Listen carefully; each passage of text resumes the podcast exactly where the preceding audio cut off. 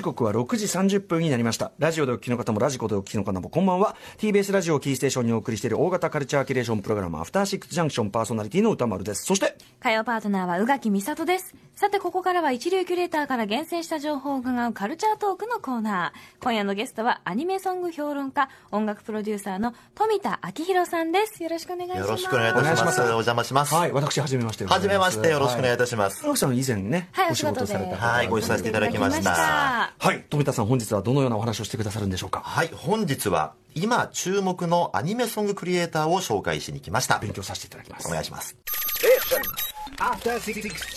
今日も生放送でお送りしておりますアフターシックスジャンクションここからはカルチャートークのコーナーです。今夜のゲストはアニメソング評論家音楽プロデューサーの富田明宏さんですよろしくお願いします。よろしくお願いいたします。では、えーまずは富田さんのご紹介宇垣さんからお願いします。はい。富田明宏さんは音楽評論家音楽プロデューサー。アニメ音楽専門誌リスアニのスーパーバイザーです。数々の人気アニメ主題歌やゲーム音楽 CM 音楽を担当し音楽プロプロデューサーとしては黒崎真音クラリスの発掘プロデューサーを手掛けています。またラジオパーソナリティやマツコの知らない世界カンジャム完全燃焼など各メディアでも活躍中です。はい、で、えっ、と宇垣さんは？そうなんです。TBS ラジオの特別番組で「まるから考えるラジオ」というものに、あの椿鬼岡さんと一緒に出演させていただきまして、1年半ぐらい前の話ですかね。そうですね、うん。2018年7月フリー前。ですからフリー前。フリー前。まだ社員時、社員時。社員時。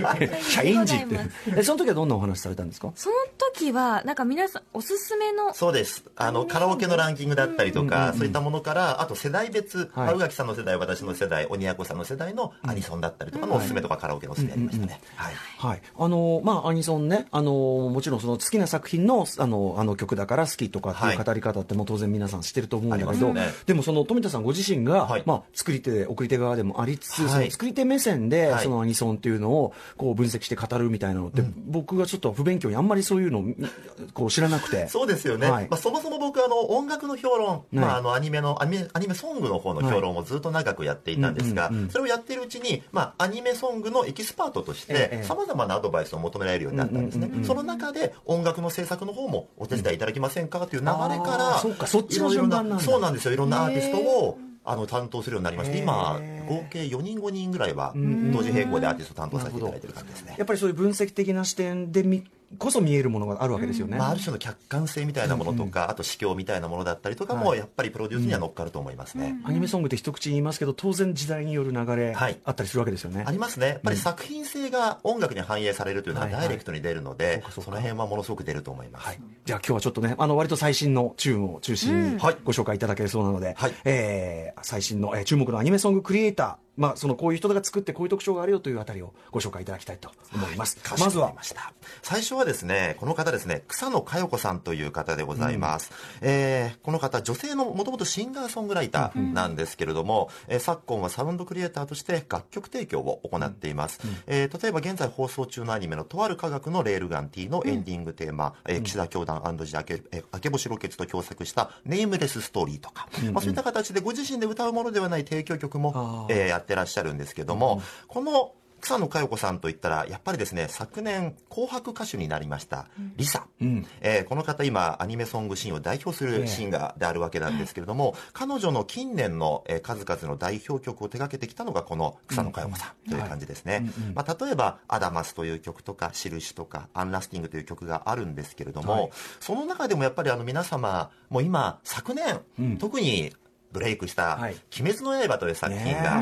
ございまして、テレビのワイドショーとかでも取り上げられてますよ 本当にね。そのレベルですからねすごいですよ。本当に。うんそこに降りてくるとあ本当に流行ってるんだなっていう実感がありますよね、でそういった時にもう合わせて流れていた「えグレンゲ」という曲。これがあの先ほど言ったリサが歌ってるんですけども、これは「紅白歌合戦」でも披露されました、うんうんこれを提供したのがこの草野佳代子さんでいらっしゃいますね、はい。特徴とかってあるんですか？そうですね。彼女の、えーソングライティングの特徴は、えー例えばその提供する相手の、えー例えばそのスタイルだったりアーティスト性だったり人間性にかなり密接に寄り添った楽曲提供をする、まあ、そこはやはりシンガーソングライター出身というところがすごく強くある気がするんですよね。彼女自身が実際話を聞いたら弾き語りのようにしてメロディーを作るということで、やっぱりそういったシンプルだけれどもちゃんとメロディーが届く。しかもアーティストが歌いやすい曲というのを彼女は提供する。そんな感じがしますね、なるほど。はい。はい。それではじゃあ早速聞いてみましょうかね。じゃあはい曲紹介もお願いします。はい、かしこまりました。リサでグレンゲ。はい、えー、リサさんで、鬼滅の刃のね、主題歌、グレンゲ。はいグレンの炎のグレンに花と書いてグレンゲ、グレンゲでございますね。この、えっと、リサさんがこれは作詞までされてる。ねはいだからリサさんご自身も、あの、まあ、作家でもあるというか、そうなんですよねアニソン歌手であるけど、同時にその、送り手っていうか、その、作り手でもあるっていうのは、ちょっと昔はなかったですよね。そうですね。やはり今は、アニソン、まあ歌手と昔よく言ってましたけれども、ええ今はアニソンアーティストという言い方をするんですね。そこは音楽活動の中にちゃんとその発信者である、えアニソンのシンガーである思いも乗っている、メッセージも乗っている、一つのスタイルを持って活動しているというのが、今の形だと思います。はい。あとやっぱりその作品に対する理解度っていうのかな。そうですね。おそらくだからリサさんとかそういうところがその鋭いからこそ、はい。やっぱりこうトップに立ってるっていうか。おっしゃる通りで彼女は自分の生き方だったりとか、例えばあとは、えー今までの経験の失敗だったりとかを、作品性と絡めて歌詞に落とし込めるっていう、そこがアニメのファンと彼女のファン合致しても応援できるというところだと思うんですよね。ええなかなかな、そっか、その作品が持ってるテーマを普遍にっていうか、ポップにね、はい消化することもしててそうなんですそうなんですすげえことやってますね、よく考えいやたらね。これはねかなり高度なことを実はやってると思いますねほどね。はい。えー、まずはその草野佳代子さんと、そしてまた、リ,、えー、リサさんのね、はいそのアーティストとしての部分っていうのもね、ご紹介いただきました。続いていってみましょうか。はい、続きましては白戸祐介というですね、はい。えーサウンドクリエイターを紹介させていただきます、えー作詞も作曲も編曲もやるしベーシストもともとベースプレイヤーとしてデビューした方なんですが現在38歳、えーアイドルの界隈でもですね例えば、えー AKB48 とか SKE48 とか、あと欅坂46の「世界に愛しかない」これは作曲。あとは、あえーラストアイドルのバンドワゴン。これすごい名曲なんですけれども、これも作曲で知られるソングライターなんですね、ただ近年はアニソンにおける名アレンジャーとしてほう我々の中ではもうなくてはならない存在。あアレンジャーとして。そうなんです。なので今回はですねそのアレンジャー例えばですね昨今だと純奈さんの「この指止まれ」という「かけぐり2」のオープニングテーマとか、であとは鈴木みのりさんの「リワインド」これはカードキャプターさくらのエンディングテーマとか、まあ、そういった楽曲でなんというかこうメロディーをしっかりと生かしながら隙のないゴージャスなアレンジを施す。これがもう本当彼のハクビなところだなとい。う感じがしますねゴージャス、えーじゃあ結構そのなんていうんですかね生楽器とかもふんだんに使ってみたいなことだもうったりする。これは彼のある意味アレンジメントと、はい。あとはその差配というか、はい。えー裁量によるものだと思うんですけども、えー例えば特に、えー昨年、えー発表された、えーメインさんの「グラファイトダイヤモンド」という曲があって、はい。これはアズールレーンのオープニングテーマだったんですけれどもこれはですねもうそのダイナミックさみたいなもの、もちろんもともとのメロディーも素晴らしいんですが、えええ。もうアレンジによって弾きもうものすごく拡大解釈された、もうストリングスも素晴らしいしバンドサウンドも隙がなく入ってるけれども、ものすごく聴きやすいっていう。おそらく設計図のようなその素描のような、えーメロディーは多分シンプルだったと思うんですけども、えーアレンジ力とかだったりとか楽曲の魅力をマックスまでアレンジで引き上げてしまうというのがですねこれはもうこれ以上は無理みたいなところまでやってしまう。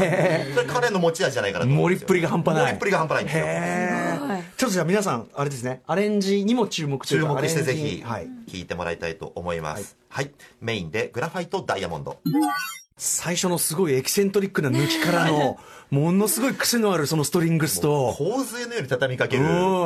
味濃いみたいそうななんですよ。そこもやっぱりアニソンのカツ食ってたら上からカレー後からかけられたみたいな。どんどん そうなんですよね。今もこれ感想なんですけど、歌がないところもいきなり変拍子になっていたりとかまあ本当隙のないアレンジで聴いてる人を飽きさせない。これはある意味、アニメってあの、オープニングムービーだったりとかの尺が89で5秒って決まってたりもするので、その中でいかにオープニングムービーを躍動させるかというのもアニソンの役割だったりするので、この曲はそういった役割を完璧に果たした曲じゃないかなと思います。ね。掴まなきゃいけないんですよね心を掴まないといけない。うん、しかも映像の方も、そのいろんなそのストーリーのさ、今暗示みたいなのを、そうですねそれの映像もいっぱいあるから、はいその80何秒にものすごいお腹いっぱいな感じっていうか、情報量盛りだくさん。もりもり。これ足し算方向っていうのはやっぱりずっとこう近年そっちの方向に来てる感じですか？そうですね。ここ最近のアニソンの、もしかしたら、アニソンってこうだよねって今若い子たちが言うのは、こういうイメージな気がするんですよ。もりもり盛りだくさんな感じのアニソン。ただまあ今後は、まあ例えば、えサブスクが流行ってきたりだったりとか、音楽の聴かれ方も変わってくると、まあ、音も引き算されていくようなアニソンも出てくるんじゃないかなとはもちろん。その中で目指すためにはっていうのもあるでしょうからね、さらにね。そうですよね。うんメロだったり歌詞だったりに注目してほしいのもあると思うので。しかし白戸祐介さん。はいさすが。もりもりもりもり。は旗まで立ってるみたいな。そうですね。えー、続きまして、じゃあ最後に、えー、3人目お願いします。はい。続いてご紹介するのは、田中秀和さんでございます。この方、作曲家、編曲家として、まあ、おなじみもアニメソング業界ではですね、安心のブランドで、まず音楽グループで、モナカというですね、制作会社があるんですけども、もうそこの、えー現在32歳なので、まあ、まだ若い春鋭だとい。う感じがありますね。で、もともとですね、この田中秀和さんは、えー鈴宮春日の憂鬱だったりの楽曲を手掛けていた、高崎悟さんのお弟子さんです。はい、で高崎さんも今芸歴20年の大ベテランなんですが、はい。えーそのお弟子さんでいらっしゃいまして、でまあ本当にもうその高崎悟イズムみたいなのをしっかりと継承した、えー非常にまあ密度の濃いポップな楽曲を作っているんですけども、もうすでにですねあ田中秀和がもうクレジットされてたらこの曲名曲に違いないみたいな。へえもうクレジット買い。はい、それぐらいの、まあ、アイドルでは結構ありますけれども、はいはい。そうなんですよ、彼もそれぐらいのやっぱり圧倒的なソングライティング力とアレンジ力で、まあ、アニソン業界を確固たるき地位を築いている感じがありますね。もう代表曲数えきれないんですけれども、例えば、アイドルマスターシンデレラガールズのアニメの方のオープニングテーマのスタートという曲とか、あと、這いよれ！ニャル子さんのオープニングテーマの太陽曰く燃えよカオスとか、アイカツのカレンダーガールとかももういっぱいあってですね、全部聴いてほしいんですけれども、今回ですね、ちょっとご紹介しようと思ったのが、えー彼のですね、編曲の部分にまたちょっと注目しまして、えー DIALOGUE+ というですね、えーグループの、えー初めての革命という曲がございます。えーこれは、えー超人高校生たちは異世界でも余裕で生き抜くようですというアニメのオープニングテーマ。うん。タイトル長いんですけれども、そのオープニングテーマでした。で、この曲、作詞と作曲は、えー UNISON SQUARE GARDEN の、えー田淵智也くんが手掛けていまして、で、編曲は、その、えー田中秀和さんがやっていると。で、この二人が、まあ、二人とも実はアニメソング業界においては欠かせない、えーもう本当にサウンドクリエイターではあるんですが、初めてコラボレーションする形で生み出したという感じなんですね。で、もともと、えー田淵くんのメロディーライン非常に華やかで表情豊かなんですけれども、もうその中で、このダイアログ新人声優たちが、えーもう基本超フレッシュな新人声優たちのユニットになってるんですが、その彼女たちをものすごく生き生きと躍動させるような、このアレンジ。これはですね、聞いた時に、うわ、もう目が覚めるようなアレンジへで、ー。あーもうやっぱり2010年代もすごくもうこのシーンの中心にいた作家さんなんですが、2020年もやっぱり田中秀和目が離せないなと思わせていただきましたね。そのもう編曲一発でそのね個性とその実力出せるってすごいですね、そうですね。へえじゃあちょっと今回もまたちょっとメロドみならず編曲にもはい。ちょっと注目でっていう感じですかね、はい。では。はい、えーダイアログで初めての革命。はい、えー、ダイアローグで初めての革命お聞きいただいております。はいなんだろう、あの、もちろん、なんていうの本当若々しい声がピーンとこう来る感じっていうのもそうだけど、でもこれ元のやっぱ田淵さんのメロもいいっすね。そうなんですよ。このね、彼のやっぱりソングライティング素晴らしいんですけども、それをさらに華やかに、うんはいもうフレッシュに、もうみずみずしくアレンジメントした、この二人の相乗効果なかなあかすごいなっていう。パンパカパンってね、結構こう、ね。的なのもちょっと入れてみたいな、はい懸念もありつつ。テレもしっかりあって。あとやっぱさっきのあの、メインさんの曲も、あの、白戸さんの編曲もそうだけど、やっぱ抜き、抜きと、こう足しの、そうなんですよ。やっぱりあのアニメーションはですね、はい。シーンの転換だったりとか、キャラクターのこう動きがあるので、できるだけそのはワンコーラスの中にはい。ブレイクを作ったり、ためを作ったり、音の抜き差しを結構、あのわざとらしくというか、はい。しっかりやるメリハリをガチッとつける。メリハリをガチッとつけるっていうのが一個特徴がで、やっぱりそのアニメメの動きでこうビシッとこう決めのとこにこう来るとか、そこが気持ちよさだったりするってことタイですよね。トルがバンとくるとか、必要になってくるんですよね。なるほどね。はい。い、やー、でもあの、ちょっとそういう、なんていうの？観点であんまりアニソンを聞いたり見たりしてなかったから、ないですよね。はい、すごいフレッシュです。すごくああ、ありがとうごですざい。はい。で、えっ、と、まあ、今、こうね、流れでいくと、例えば BPM 大体こんぐらい130とか140とかそんな感じかなとかね。早いのが多いですよね。うん、とか足し算型ですね。とかはい。いろいろ伺ってきましたけど、ちょっとこれ流れ変わる可能性もあるんですか？そうですね。あの、今実際アニメをご覧になられてる皆さんって何で視聴されてますかっていうのが、あの、僕は皆さんに聞いてみたいことでもあって、え。で、僕結構大学で講義とかもやるときに学生さんたちに聞くんですよ。すると、もうかなりの人たちが今、え配信で見てますよ。例えばネットフリックスだよとか、アマゾンプライムだよとか、いろんな配信の中で自分のライフスタイルに合わせて自由な時間で見てる。そうなってくると、もう30分ってアニメの枠だったりとか、えーアニメソングのさっき言った89.5秒とか、オープンエンドっていう概念も、だんだんと緩いでくるのかもしれないな飛ばせちゃったりしますからね。そうなんですよ。うん。ってなってくると、今後、なんかすごく大事にされるのが、はい。挿入歌とかだったりするのかなと。なるほど。中に入ってる、中に入ってる、例えばバトルシーンで必ずこの曲流れるよねとか、はいはい、はい。でこのキャラクターが出てくるとこのキャラクターのテーマソングが流れるよねとか,、だから例えば過去にはい。鈴宮春日の憂鬱で「ゴッドノーズ」という挿入歌があって、超好き、はい。そうなんですよ。これ実は作品の中で1回しか流れてないあの挿入歌。そうかあの学園祭のそうなんですよ、ライブアライブではい。初めて流れて、だけど今も伝説な曲になっている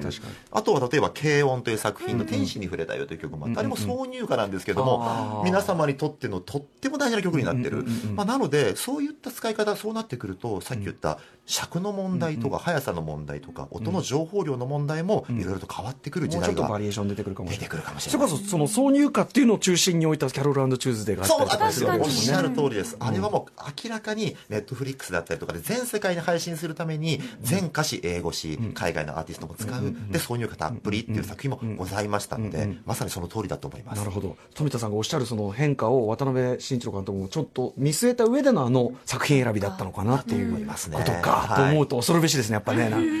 ああいやちょっとあのあっという間にお時間来てしまったんですけどさすが富田さん。いえいえいえ。素晴らしい。とんでもございません。切れ味抜群。恥ずかしい。えー、富田さんじゃあ今日おさらいしておきましょう。はい。はい。今日富田さんに紹介いただいた今注目のアニメソングクリエイターは草野佳代子さん白戸祐介さんそして田中秀和さんこの3人を紹介していただきました、えーだから彼らのクレジットを見たら要注目だし、そうですね。特にやっぱりそのアレンジだけで加わってたりしても油断禁物っていうかねそうそうなんですよ。そのあたりが面白いですね。かなりその辺でカラーが出るのがアニソンの特徴だと思います、はい、ちょっと僕らももうちょっと数聞いてみるとこうなんか見えてきたりすると思うんで、ちょっと、はい、あのもうちょっと勉強してまたおはい。話伺いたいまた何か持ってまいりますので。素晴らしい、えー、富田さんお知らせことなどありますか？はい、お知らせがですね、え3月18日に私がサウンドプロデュースを手掛ける内田真彩という声優、内田真彩のノーシナリオというですね、シングルが出ます。で、このシングルの編曲を白戸祐介が担当しておりまなるほどなるほどす。ということでゴージャ。スな直でしょ ぜひ聞いてほしいなと。あと私、あの、ラジオ番組だったりとか、テレビ番組も出てるので、もしあの気になった方いらっしゃいましたら、ツイッターをやってますので、そちらフォローしていただけると嬉しいです。はい、あの今後ともちょっとこの番組でも勉強させてください。あぜひぜひはい、よろしくお願いします。お願いしますえー今夜のゲストはアニメソング評論家、音楽プロデューサーの富田明宏さんでした。ありがとうございました。ありがとうございましたえー明日のこの時間は雑誌ブーカの私の連載マブロンと連動したアイドルソング紹介企画ですが私また連載を飛ばしましたので、えーでは曲はかけますあの本来なら扱うべきだった曲、えーたっぷりかけたいと思います After Six Junction.